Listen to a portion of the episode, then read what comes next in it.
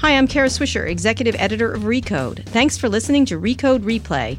Here's one of the interviews from the stage of Code Commerce 2017 in New York City. If you like it, please leave us a review at itunes.com slash recode replay. Start today uh, about 35,000 feet up. Uh, we see, you know, most recent news, Nordstrom thinking about going private. Uh, you've seen all the changes happening over the last year. How do you look at what's happening in the retail world right now and how it impacts how you run your business day to day? Thank you. You know, I am. Um, I certainly don't think we're in the midst of a retail apocalypse. Apocalypse. I do not believe that. And I do not believe Amazon is killing retailers. I think retailers' bad service is killing retailers. And, um, you know, I think because of that, when you go to, you might, might not go to the mall as often as you used to. Um, for us, we see it as an opportunity because we've always been famous for our service. At the same time, we don't want to rest on our laurels and say we have this. So we keep innovating around service. So, for example, we just linked our design services that we do per brand into what we're calling Design Crew so that we can go into your home. Let's say you want me to furnish your children's room. But while we're there, we will do the entire room with our design crew. And so you want to get more human as yes. things are getting more digital. I mean, I, I firmly believe that most purchases are still made on an emotional basis. And our connection with our customer is our secret sauce. And that is going to be the big differentiation point against whomever we're competing with. And, you know, I think um, it's not, as I said, it's not a retail apocalypse. I do think that it's a culling of the herd. And no, no difference than when we were in the recession mm-hmm. and you saw a lot of retailers have a really tough time. We came out stronger. But I'm going to push back on that because I think it's a lot different now because I think people's actual behaviors have changed. I, like I think about my own purchase habits. I, I, I literally was inside a mall for the first time in years the other day. It's similar to movie going habits, all kinds of things. Um, and I was like, oh, I remember this kind of mm-hmm. thing. And I, I remember spending enormous Did amounts, not even slightly. Um, so one have of the th- have you recently decorated your home? Yes, I do it all the time. But and you did it all online. All online, and yeah. it was fascinating because I was thinking, like now with the purchase of Whole Foods, because I'm that mm-hmm. demographic, mm-hmm. um, that essentially I should just hand my paycheck over to Jeff Bezos at this point. You know what I mean? Like here you go. Um, so talk about what when you're saying what they did wrong like we, obviously they've missed secular trends that people aren't using malls that, that, that they like having things delivered to their house aside from the insane sanity of boxes that it's a it's the way people think about things so can you talk about I mean, what the all retail is not the same i think it's very easy to buy socks online or even a dress that i might wear once but when you go to furnish your house it is a multi-touch you know, dimensional experience. Mm-hmm. And most people, I mean, you, you probably are good at it, but most people want a little help. Hence, the world of interior designers has, is still alive and well. And um, people want reassurance that they're buying the right thing. And it's a, no matter where you buy the product, even if you buy the cheapest furniture, if you redo a room, it's probably a couple thousand dollars. Mm-hmm. And so there are two businesses. I just read a report, and I wish I knew which it was, but there are two businesses that are most um, uh, tra- uh, tr- transacted at retail still. One is food, and the other is home furnishings. Makes perfect sense, right? Because those those are the businesses that are higher touch, and um, we see it as a huge, as our key advantage actually, and differentiation point versus everyone else um, who's in the home uh, only online world. So today, I think you have north of 600 stores across your different brands. So West Elm, Pottery Barn, Williams Sonoma be, being the big three yeah. of your brands five years from now, do you have 600 plus, plus stores, or what is, what is happening to that footprint? It depends on how many brands we have, if we have other brands at the time. Right now, we have this new brand, Rejuvenation. I, I don't know if anyone has been to it. lamps from them online. Thank you. Never Thank went you. in a store. That is an authentic. Right. Well, I, I, would like to dare you to go to our Rejuvenation store, which is right here next to our new Pottery Barn um, in New York. Yeah.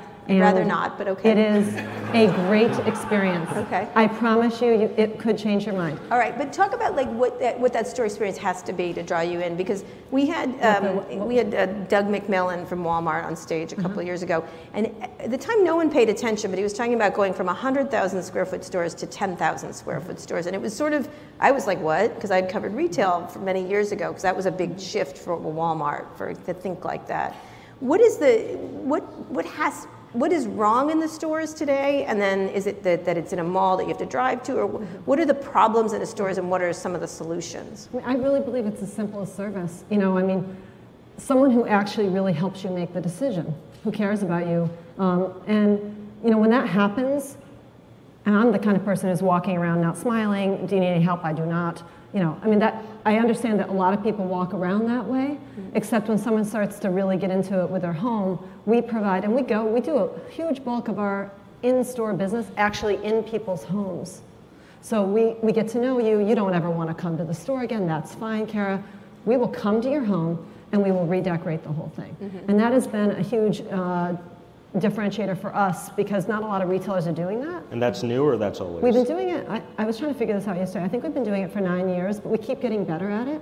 And now that we're doing it across brand, it's, it's a much richer experience. It's a bit like you have your GP and then you have your foot doctor. I mean, not everyone can do every room of the house, but you have this person who's your generalist who then connects you with, you know, if you want to redo all the appliances in your kitchen or, you know, if you want to, you know, redo a kid's room, they'll put you in touch with a person and they'll coordinate the whole effort and make sure it arrives perfectly for you. So when I asked about you know the store footprint, how many stores, and you said depends on how many brands. Well, I was being sarcastic, but honestly, it also depends on the the you know the malls and the real estate. So we have never gone, we've never overstored. We never went into the C malls. So we're very lucky. With that said, you know, as we have a lot of leases coming up for renewal and we have a great chance to reposition. So you'll see if you look at our current um, store, foot, store movement right now, we are moving from certain malls to others. We're remodeling key stores. We just, as I said in New York, we just opened Flatiron. We're moving our Pottery Barn Chelsea store. We're changing that into a rejuvenation. And because we have all these multiple brands, we can, try, we can use them experimentally. So what do the stores fun. look like? What is, how do they change? When yeah. you're moving them from, a, like what mall would you move? What a type of mall would you move? so for move? example, um, you know, it's a lot of, because we're a destination business and people like to pull up the car and, you know, actually they'll take the furniture away with them. It doesn't, we don't necessarily have to be in a mall. So for example, we have, right in our, my hometown, Marin, we have, um, we had a big regional mall with the West Elm in the mall. Lease came up, they wanted a huge increase. We moved it to a strip center on Highway 101 in Strawberry Village. Mm-hmm. Stores doing 50% more volume at a much higher profit rate. So it's an example of, you know, you, we weren't scared to leave and we were right. And as we continue to do that, we see options to reposition more effectively. Mm-hmm. So you know, of your brands, West Elm, I think, is, is the fastest, of your big brands, West Elm is the fastest growing by far. What does that tell you? I, I think it's in double digit percentages, yep. while the other two big brands are single, single mm-hmm. digit. What does that tell you about what that brand is doing right? And do you consider things like spinning off a business that's growing as fast as that one is compared to the core? Yeah. No. Um, first of all, all our brands are run independently with a shared platform um, which is great because we leverage the supply chain, which drives down costs. We leverage our database, um, and our personalization marketing is, is, very effective because we have multiple brands. West, so no spinoff. No spinoff. West. Elm is growing. Um, it has very low brand awareness, and that's a big opportunity. We're like something like 17%. So we know that this is a very large brand, and it's got a lot of engagement. You know, it's one of these brands people love. It's um, you know, very relevant today. The price is sharp. Uh, younger demographic, I'm assuming. It, it's slightly younger. It's not as it does. It's it's more of a psychographic, you know, if you will. Okay. And it's an urban, smaller space brand. It has multiple aesthetics, and for the price, people really like it. And what, what, what is it about that? Because when you're starting to create new, because brands get super tired. I mean, you're thinking, I'm thinking about Crate and Barrel, which started to rejuvenate itself, or Gap, which didn't. Um, what do you, what do you have to do to do that? What is what are you thinking about like today? Because things. Sh- like and then brands just pop up like Everlane and others. They just pop up out of nowhere, um, and and ver- they have an appeal to a certain, mm-hmm. especially millennials in the case of Everlane or things yeah. like that. I think um, you know we've been going through this refresh of the Williams Sonoma brand pretty effectively. You know, Williams Sonoma is such a loved brand. At the same time, you don't want to think it's your mother's brand. Yeah. You want right. the young chefs to come in and, yeah. you know, they have to be able to also afford it. Right. So we, we actually changed our logo. Um, we changed our bags. We changed our wrap. You know, that's all symbolic of a bigger change to be a vibrant, generous, open brand. And we've been working um, a lot with chefs to do different types of collaborations. Uh, for example, we have the culinary stage at Bottle Rock, mm-hmm. you know, which is an amazing event if any of you get a chance to go. And you'll see top chefs on stage with great musicians rapping about food. And that's an example of what we're doing to attract a different demographic, being part of that food ecosystem and that food community. Is it critical to have those chefs sort of back Williams Sonoma? I mean, when you're, yes. when, when, you're thinking of it, I was saying I was at this event with Action Bronson, and it yeah. was so many young people all interested in food, which was really interesting. Mm-hmm. And I thought if he said, buy this set of knives, my son would do it. Exactly. Like in two seconds. And, you know, we, we help them, they help us, and we can feature their restaurant, their recipes. We do collaborations. We've done a lot with Thomas Keller in um, cookware, where we did a TK line, which is amazing, um, cookware. And so we're really open to however we can better serve the community together. So one big question I have as I see the rise of some pure play digital players in the space. So I'm thinking Wayfair. You know, there, there were reports recently Amazon may be building for um, for facilities strictly for furniture and home decor, I, larger items. Is does brand does sort of service and efficiency of delivery matter more than brand does today in home? And if you have a platform that's all about, you know, let's say a Wayfair that's about price and discovery. Uh, does a new generation of shopper care more about that than brand? So I, I think you have to have it all. I mean, why not have a name that you can trust? I mean, particularly if you're buying something online, it's nice to know that the quality is consistent. And regardless of the price, no one wants to receive a piece of furniture that's broken. Even if it's free, after a while, I mean, I don't want a table with a scratch on it in my house. So we're very focused on improving our customer service, and not just in store, but also the delivery. And um, you know, we just got done with a board meeting. We measured every single piece of our delivery to the customer. Um, we're now having the customers rate us at every single point. What's the biggest challenge in, in that whole logistics process? You know, it's moving large scale furniture is difficult, which is why it's a great competitive moat. I mean, if someone's starting a business, likely they don't go into the furniture business, they go into the bathing suit business or something. It's a lot easier to ship. But if you can do something hard, well, that's an advantage. So we have been at this for a while now, and we're very good at large cube furniture. And we keep reducing our supply chain costs, which, by the way, is good for service and it's good for our investors, and we will continue to focus on it.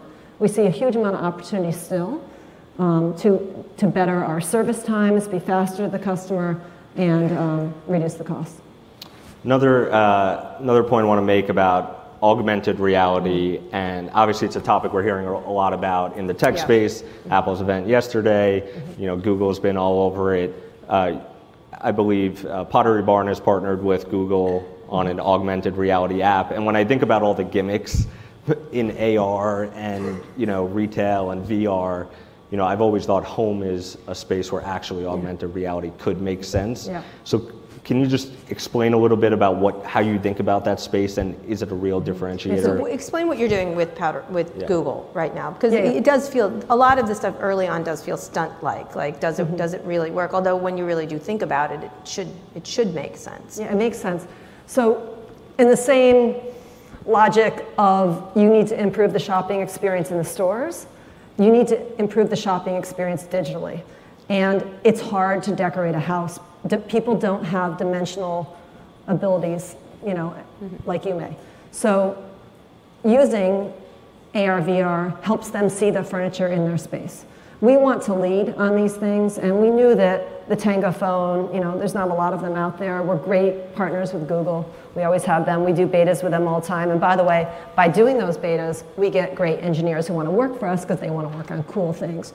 But we also did it because we wanted to be ready when it came onto the Apple phone. So Tango phone had the depth perceptor that allowed this to happen.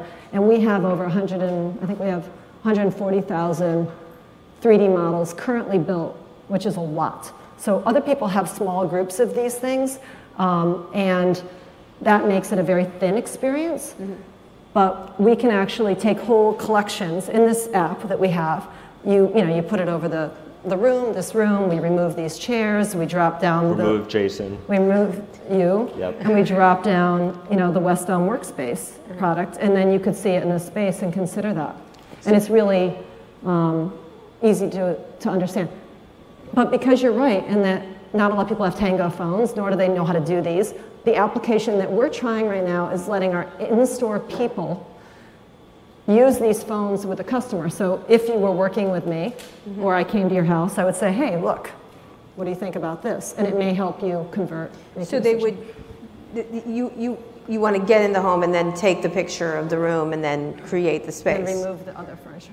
So when you, when you, and remove the other furniture, and what this is what it would look like if we put this here, we put that there and put that there. When you're thinking about these spaces, where do you imagine it going? Because eventually it will be, you'll be in a, is it a VR environment, an AR environment? I just spent some time with Tim Cook. AR is their big interest over VR.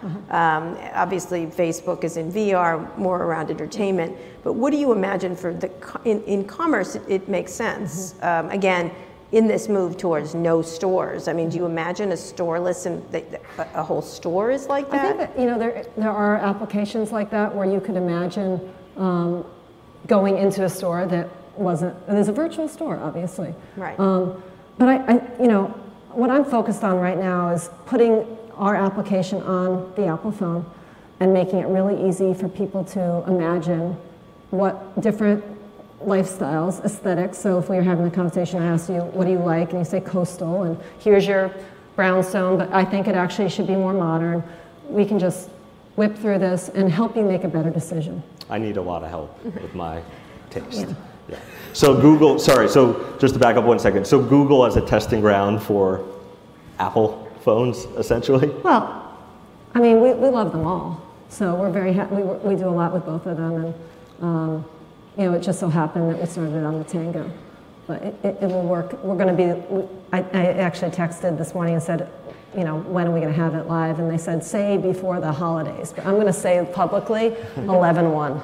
Yeah. 11 minutes. So when you're thinking about that, when you're working with those people, do they have a sensibility? Because one of the issues, you know, around entertainment or whatever, or publishing, everyone's had their struggles with these companies, like how, you know, when they're moving into these spaces. Work, How do you- you're talking about working with working an with, Apple. with an Apple or a Google or, I don't, are you working with Facebook at all? Yeah. Yeah. So We love Facebook. why is that? It's just fantastic. Meaning? Um, it's such a good way to tell stories about our product. Right. Okay. Um, when you work with them, And I do you- personally love it. Would- When you work with, with them, today the federal government doesn't, I mean, the, the Congress is not loving them as much this, this today. Um, when, you, when you are thinking about working with them, how do you approach them? Because a lot of other industries are nervous. And I know that Google's trying to get a differentiation in shopping because of Amazon, they're pushing heavy into that area. Uh, Apple is, is super interested. How do you look at them when you approach them? I mean, it's a big what is change. the So, relationship? I mean, it's interesting. It's a big change because I think before retailers like us, specialty retailers, you expected everyone to come to you, Mm-hmm. and you were nervous. And I actually think that you have to stamp out that thinking and say to yourself, "I'm going to go wherever my customers are, and I'm going to be agnostic." And you can't live your life in a paranoid, you know, way. Mm-hmm. Otherwise, you're not going to make progress. So if you really want to be innovative, we have a testing environment. So we say, if you have a great idea, I hate it, but guess what? You are so passionate about carrot, let's test it. Mm-hmm. And by doing that kind of thing, we have found some great new ideas that we wouldn't have considered otherwise. And what, what is that? How do you look at that relationship with them? I'm just I'm curious how you because it's again We're, other we're a industry partner of theirs, And- strategic partner. and, and where does that evolve to? Hmm. Who knows? Who knows? Do you look at it as an anti-Amazon move or what? Because I think Google. I was just at Google for lunch and they were saying we are going to be the anti-Amazon people. um, essentially, they were not saying that explicitly, although they were kind of saying it explicitly. Um, but they think about it that way that this is an opportunity, um, which is kind of interesting that a giant behemoth is saying we're going to be your savior for the other giant behemoth. Um, but but talk about that that how you look at those, especially Amazon when Amazon's sort of over here wanting to eat everything in its path. We like Google. Okay. Um, one other, you know, That's all I'm going to say. Okay, all right. another tech topic right now that um, you know I look for real world applications of is in retail and commerce is AI and um, again a lot of gimmicks right now but I believe you know I think your West Elm brand is doing some things with Pinterest with an ARI partnership I think they're here. Clarifai's here, right? they will, they will, right? yeah, that, com- yeah, that company will be here at some point today.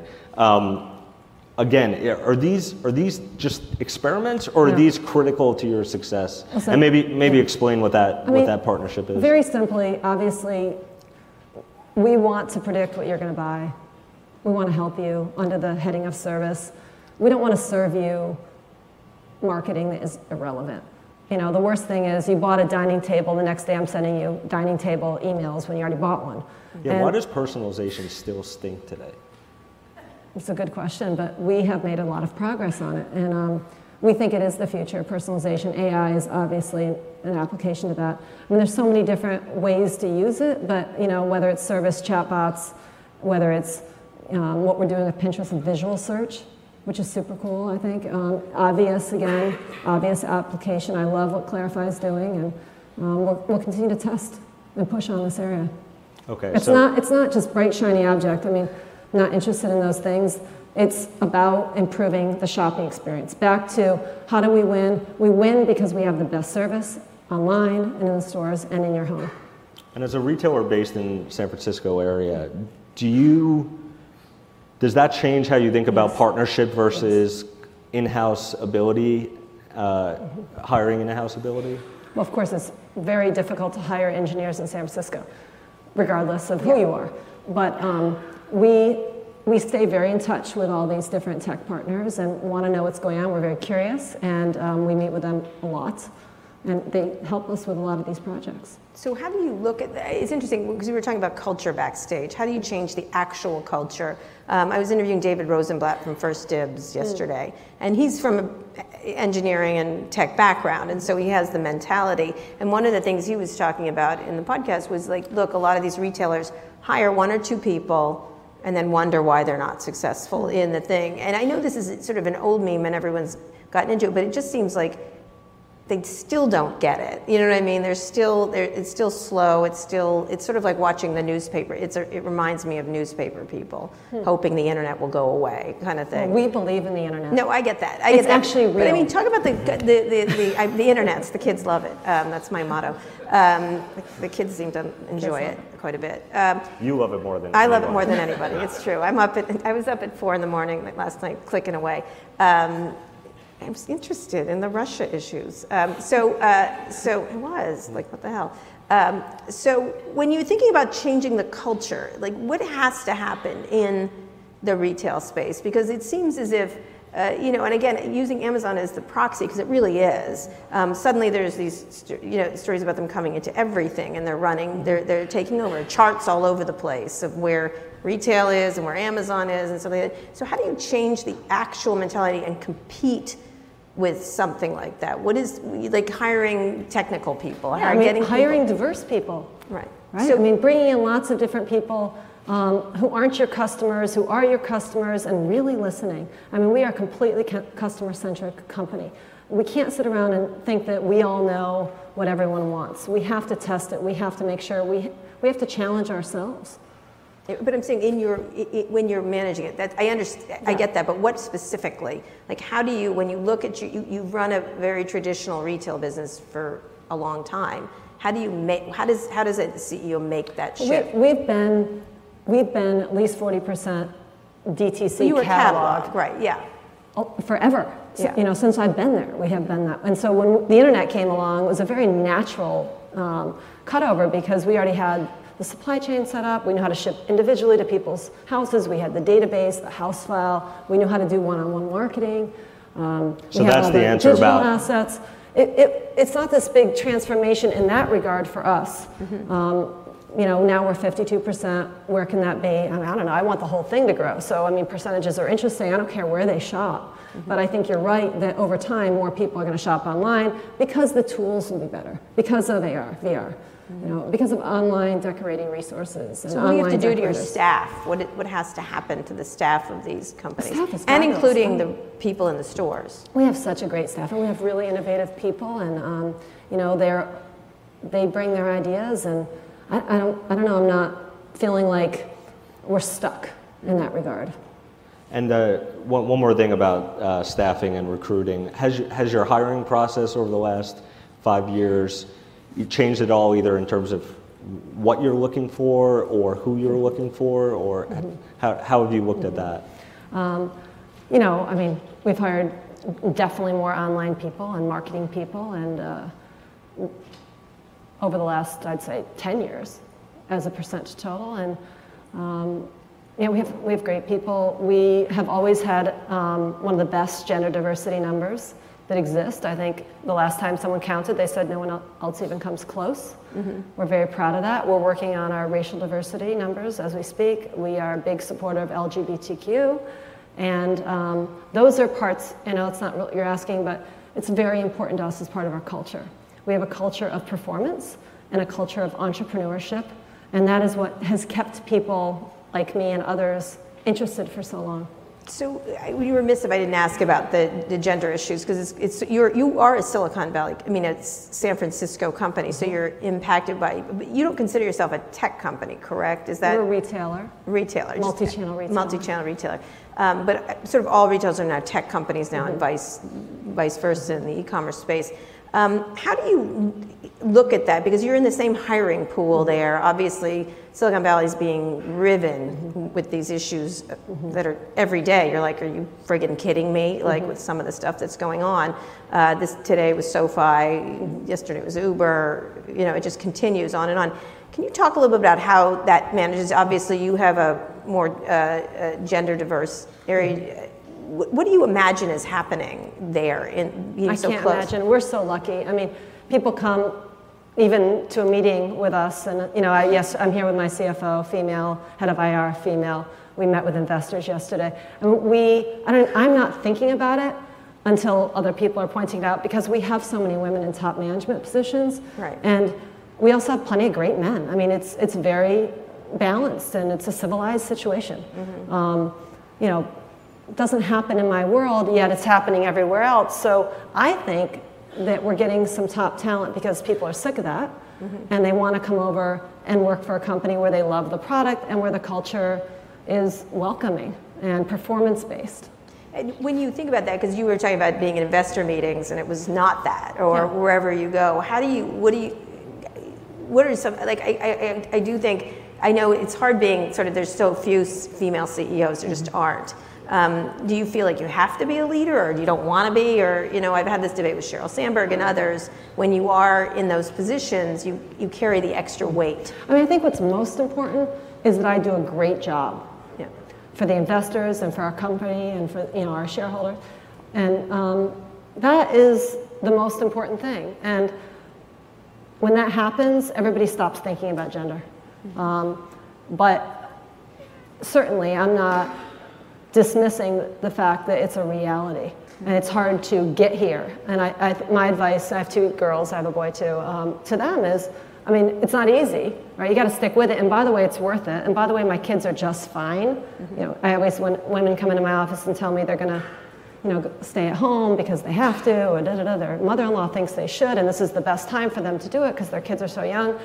You know, I'm the person, I'm the voice that says, hey, listen, I hope you have a good marriage because 50% of you are going to be divorced. And by the way, I'm buying groceries for those women now because they left their career and their mother in law is not buying anything for them now. Mm-hmm. So, and they're like, 25, you're like, oh my God, this woman. I said, listen, let me be the other voice of this. Make some money. Mm-hmm. You know, make some money so you can support yourself and you are not dependent. It does, this, this talk does help them see it. And then I, the other piece of it is, well, don't you miss a lot of things like, oh my God, you're always traveling and these kids. I'm like, well, why don't you give one of them a call? Give one of my kids a call and ask them. And they'll, I mean, I have a 19, 17, 13, right? I mean, of course, right now they're going to say, like, I see her way too much. Yeah. So Do they pick up a phone or just type on? they, Yeah. once in a while they do. Call me when they need something. Um, but yeah, we're super tight, my kids and I. And um, they don't know any different. Like, I don't know any different. I mean, people say, what's it like to be a working mom? I'm like, I don't know what it's not like. Right. It's right, fine. Right. Right. All right. Um, I just want to finish on one thing: the retail apocalypse. So you, are fr- because there are so that's really the meme right now that it's over for retail. There's all, you know, worries about jobs. You don't feel that someday there's not. Go- I feel that there will not be stores. I, I do not agree. Okay. I feel like there's no reason for stores, and we should turn them into housing in the San Francisco area in a lot of ways. but um, but you feel like there, there, that there's there that there is a store experience because, and I'd like you to answer that, and then we'll get to questions. Because people like to be with people, and it's a, a great retail. I mean, anytime I have that paranoia, I, I go to South Coast Plaza. And I am reminded that great retail, there's nothing like great retail. If you go to Ponce in Atlanta and see this, Yeah. you know, the food, people like to eat, so I can't do that virtually. Yeah, not not yet, but go so ahead. let's assume I have to eat still in the future. I do like to look at also pretty things while I mm-hmm. eat.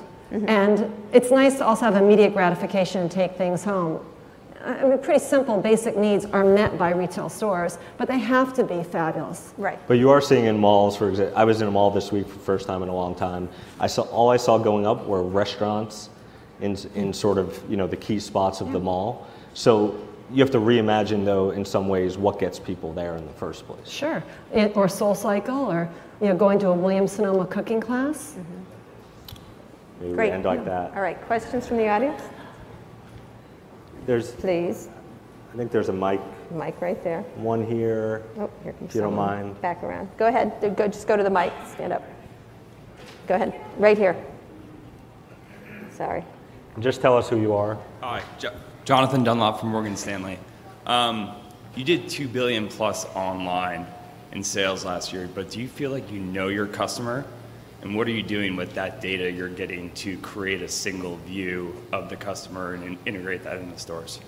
Such a good question. Thank you. Yeah. Um, we have a, obviously, we have a lot of information about our customers, and we're using, um, you know, that information to better serve them. So if you bake, if we're doing the job I am expecting us to be doing, we'd be sending you recipes after you buy the baking pans. Um, and we also are looking at customer journeys. So, you know, people are pretty predictable in terms of their life stages, and we know that after you get married, two years later, you're likely to have a kid. You're then going to buy something to live in. And so, as we follow you, we can better serve you um, different information. I mean, do we know everything? No. Um, but we know a lot, and it is the key, we think, um, to being relevant always with our customers across brand. How do you communicate with them? Where is the best places now?